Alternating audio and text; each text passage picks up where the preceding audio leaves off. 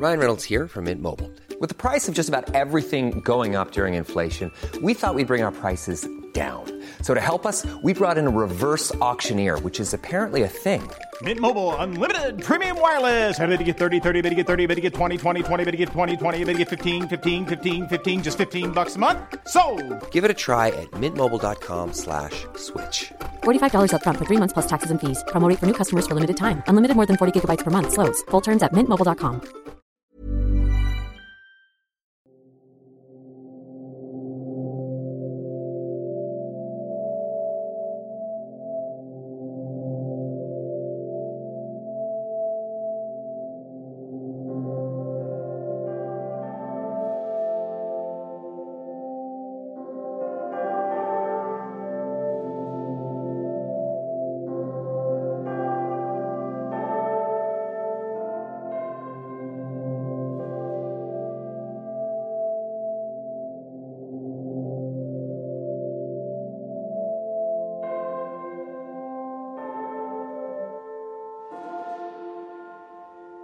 Deep below the surface of a poisoned world, a dead and desolate place long abandoned, there is life. The Low City, a simple name for something so significant, is the last known bastion of civilization in an empty land, a place where the remaining people of what once was must struggle together to survive, and perhaps more. Their forms are varied, their societies all but incompatible, their futures bleak. Hot and cramped and utilitarian, the Low City is not a place of beauty. Its people will never again see a blue sky above their heads, feel the cool breeze on their skin, those who have skin. They live in a world that will always be less than it once was. And yet, they struggle on because, if nothing else, struggling on is what people do. Let me tell you about them.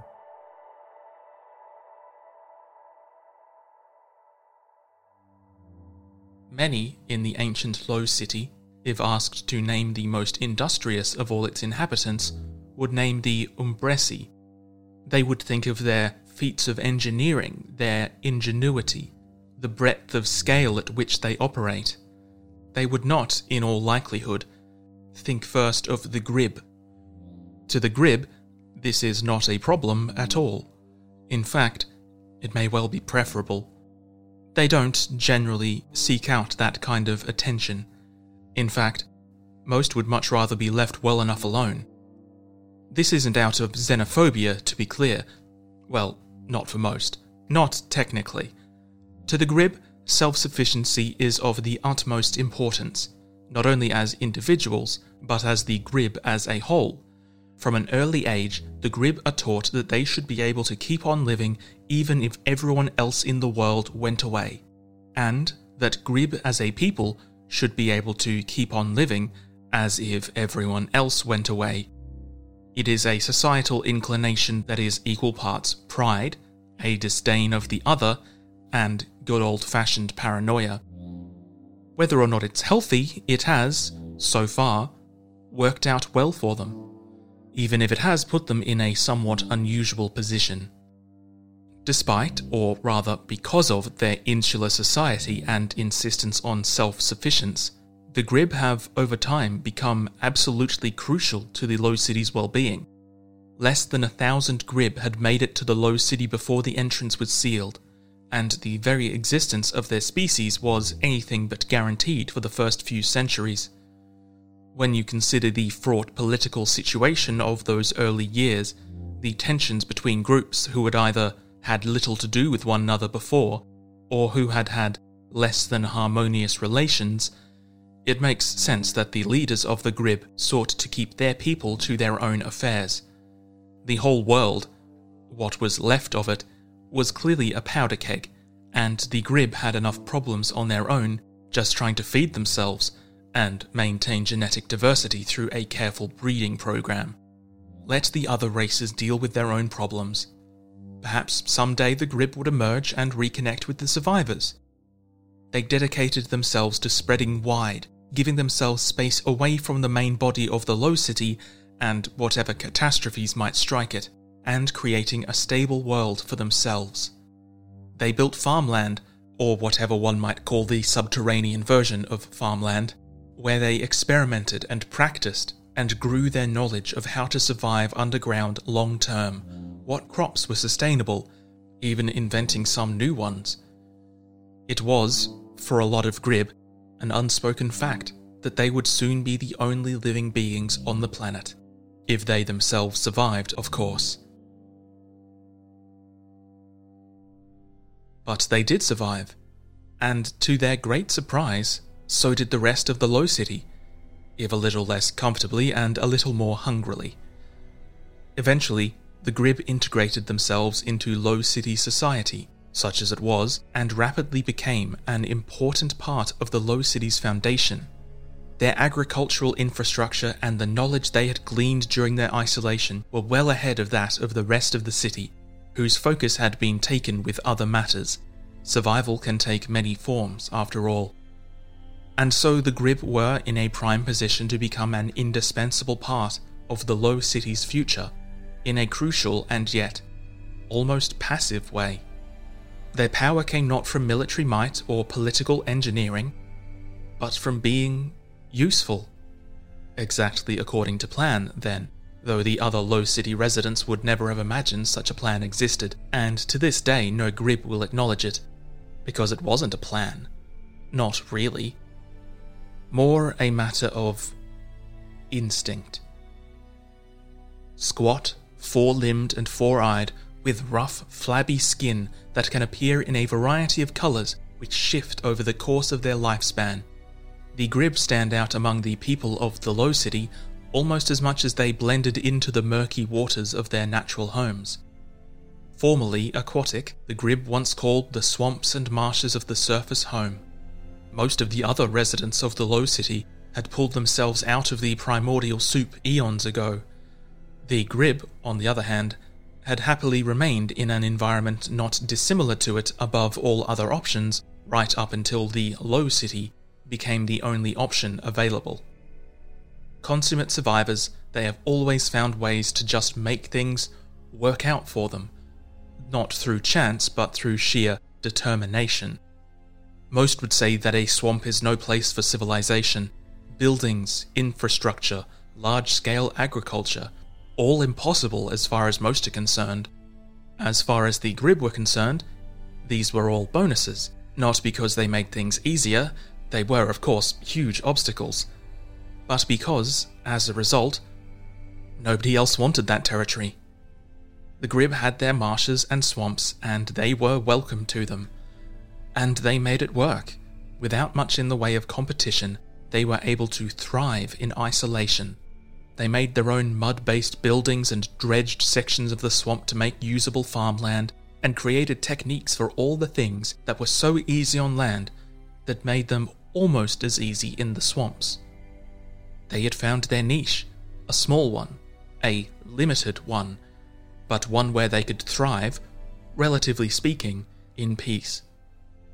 They didn't know it, but they were actually acting out a sort of modernized version of their old survival techniques, from before their brains had grown larger and their hands more dexterous, from an age before buildings and agriculture, when they had been mere animals, which had survived chiefly by being a little too weird and unpleasant for predators to want to eat. They hadn't ever wanted to leave their swamps because they didn't need to. Until they did.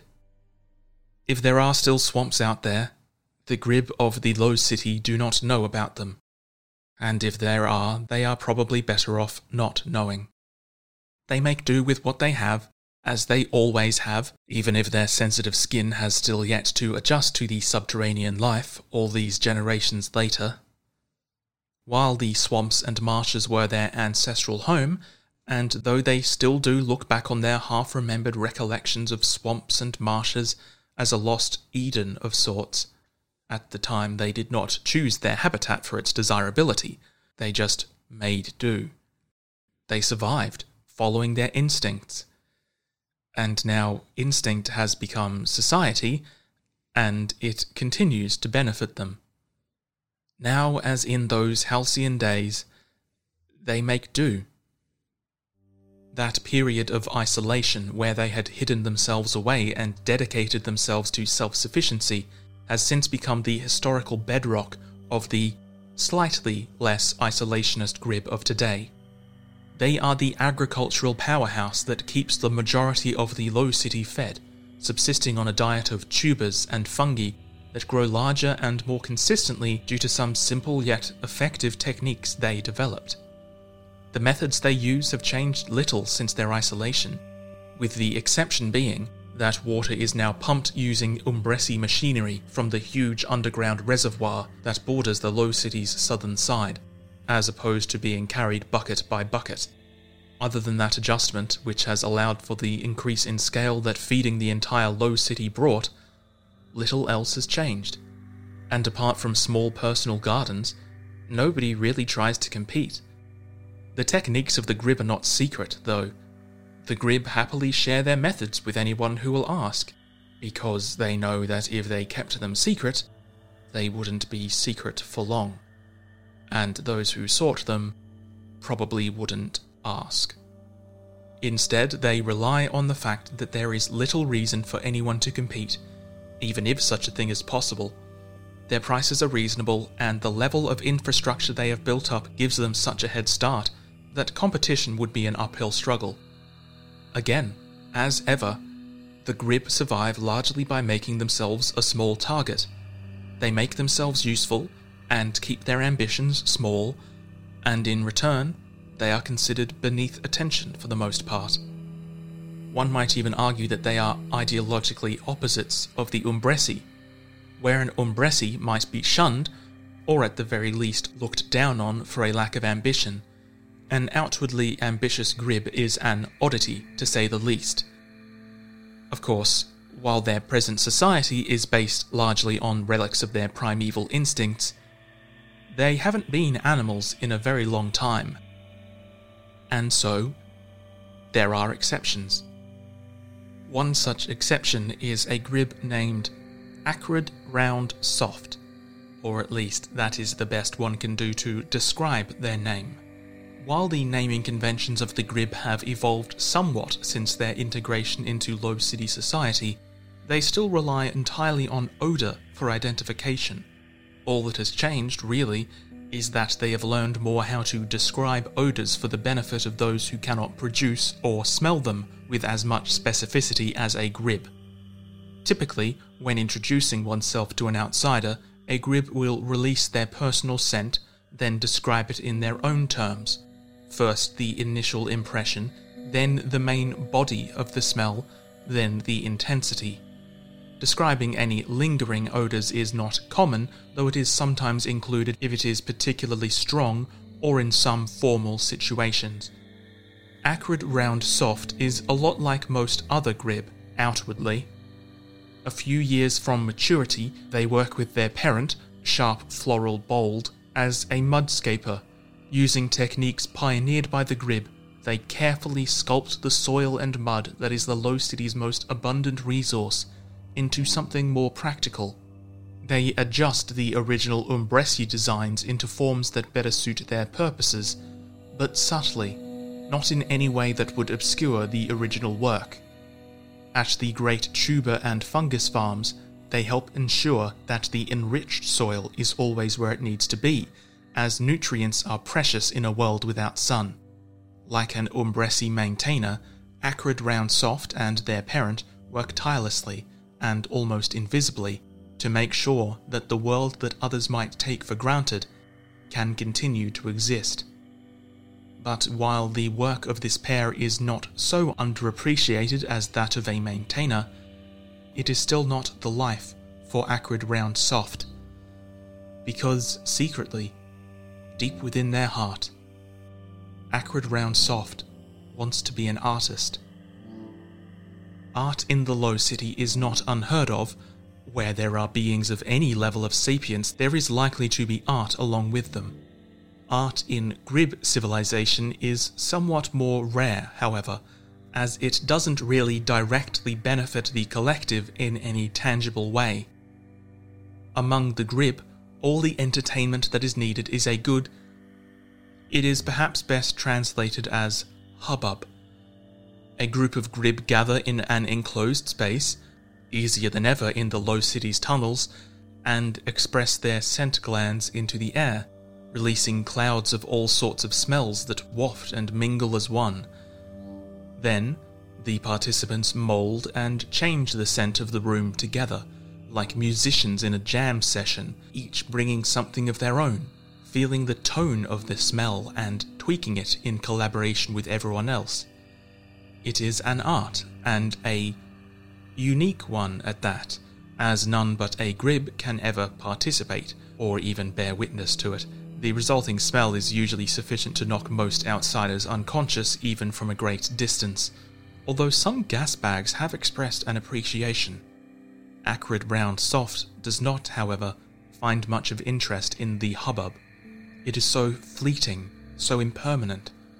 It's completely inaccessible to non grib, and Acrid Round Soft has some ambitious, if perhaps naive, notion that art could be a way to improve grib relations with the rest of the Low City, if only they could find a more accessible form.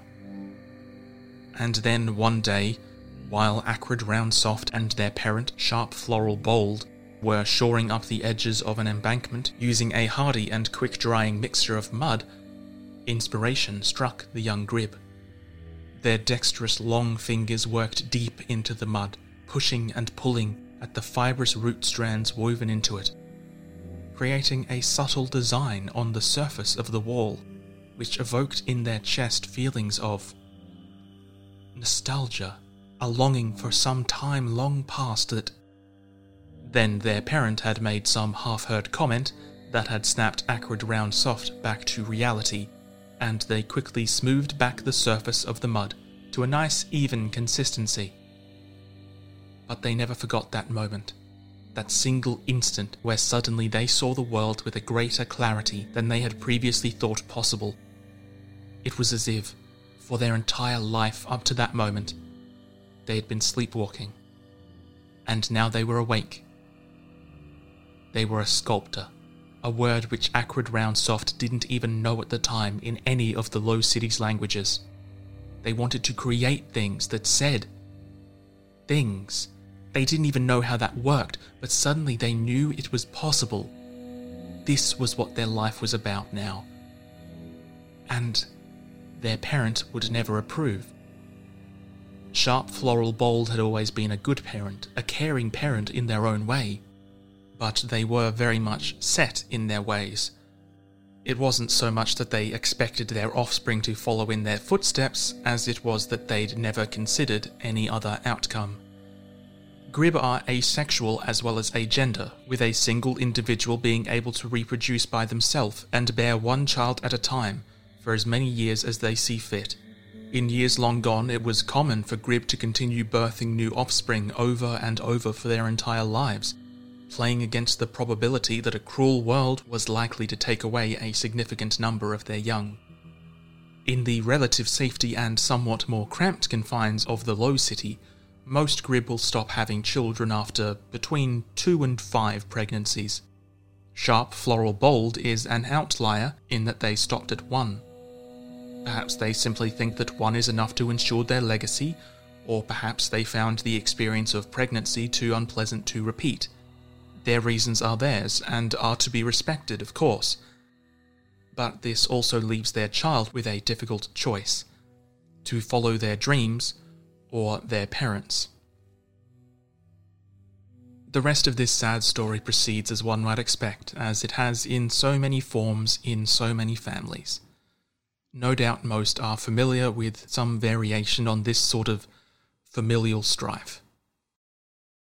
The growing gulf between the pair, the resentment, the confusion over the resentment, the day that, many years after Acrid Round Soft first discovered their ambition, they finally told their parent of it. The bitter argument that followed. It is all terribly sad and terribly common. One day, not long after their offspring reached maturity, Sharp Floral Bold found their home empty. Their child was gone, without even a note. In place of one was a small statue made of baked mud, an abstract piece that seemed to evoke the shape of two figures hugging. Sharp Floral Bold has not, in the years since, seen nor heard from their child. Perhaps they will produce another child to replace the one they lost, or perhaps they will not.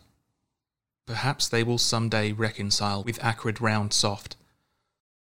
The note that their relationship ended on might suggest that this is an impossibility, and yet as they go about their work, shaping mud into fountains and walls and farming soil, there is the hint of a flourish that wasn't there before. An artistic flair that evokes that first joyous moment where their child discovered a new passion, that hints that acrid round soft is never far from their thoughts. And somewhere else, separated by miles of dirt and many more miles of tunnels, perhaps acrid round soft continues to use that same composition of mud that their parent taught them to create as a gribbling even as the other members of the artistic collective they now call home do their best to convince them of the merits of some other materials. Perhaps they are simply sticking with a medium with which they are familiar and comfortable. Or perhaps there is something more to it. Perhaps when their new Umbresi and Lesh friends notice that Acrid Round Soft has a far off look in their eyes as they work at a new sculpture, they're not merely lost in their work, but lost in a memory of a past they long for, or the dream of a future they hope will one day come to pass. Perhaps it will. If this feels like an abrupt conclusion, or even perhaps the absence of a conclusion, well, that is because this story simply isn't complete, nor is it unique. Efficiency and survivalism are not inherent to the Grib, just as ambition is not inherent to a lesh. These are societal traits, instilled into most at a young age. Acrid Round Soft has simply gone against this one. By ending this story before the end, perhaps it can be a stand in for any number of others, of the young telling the old what the future will be like. And maybe they'll even be right. Anything is possible in the ever changing, ever growing tunnels of the Low City. Tales from the Low City is created by Dom Guilfoyle. If you like it, please consider supporting me on Patreon and join the show's Discord. Keep living in this world, let it live in you. Do what you like with it. Thanks.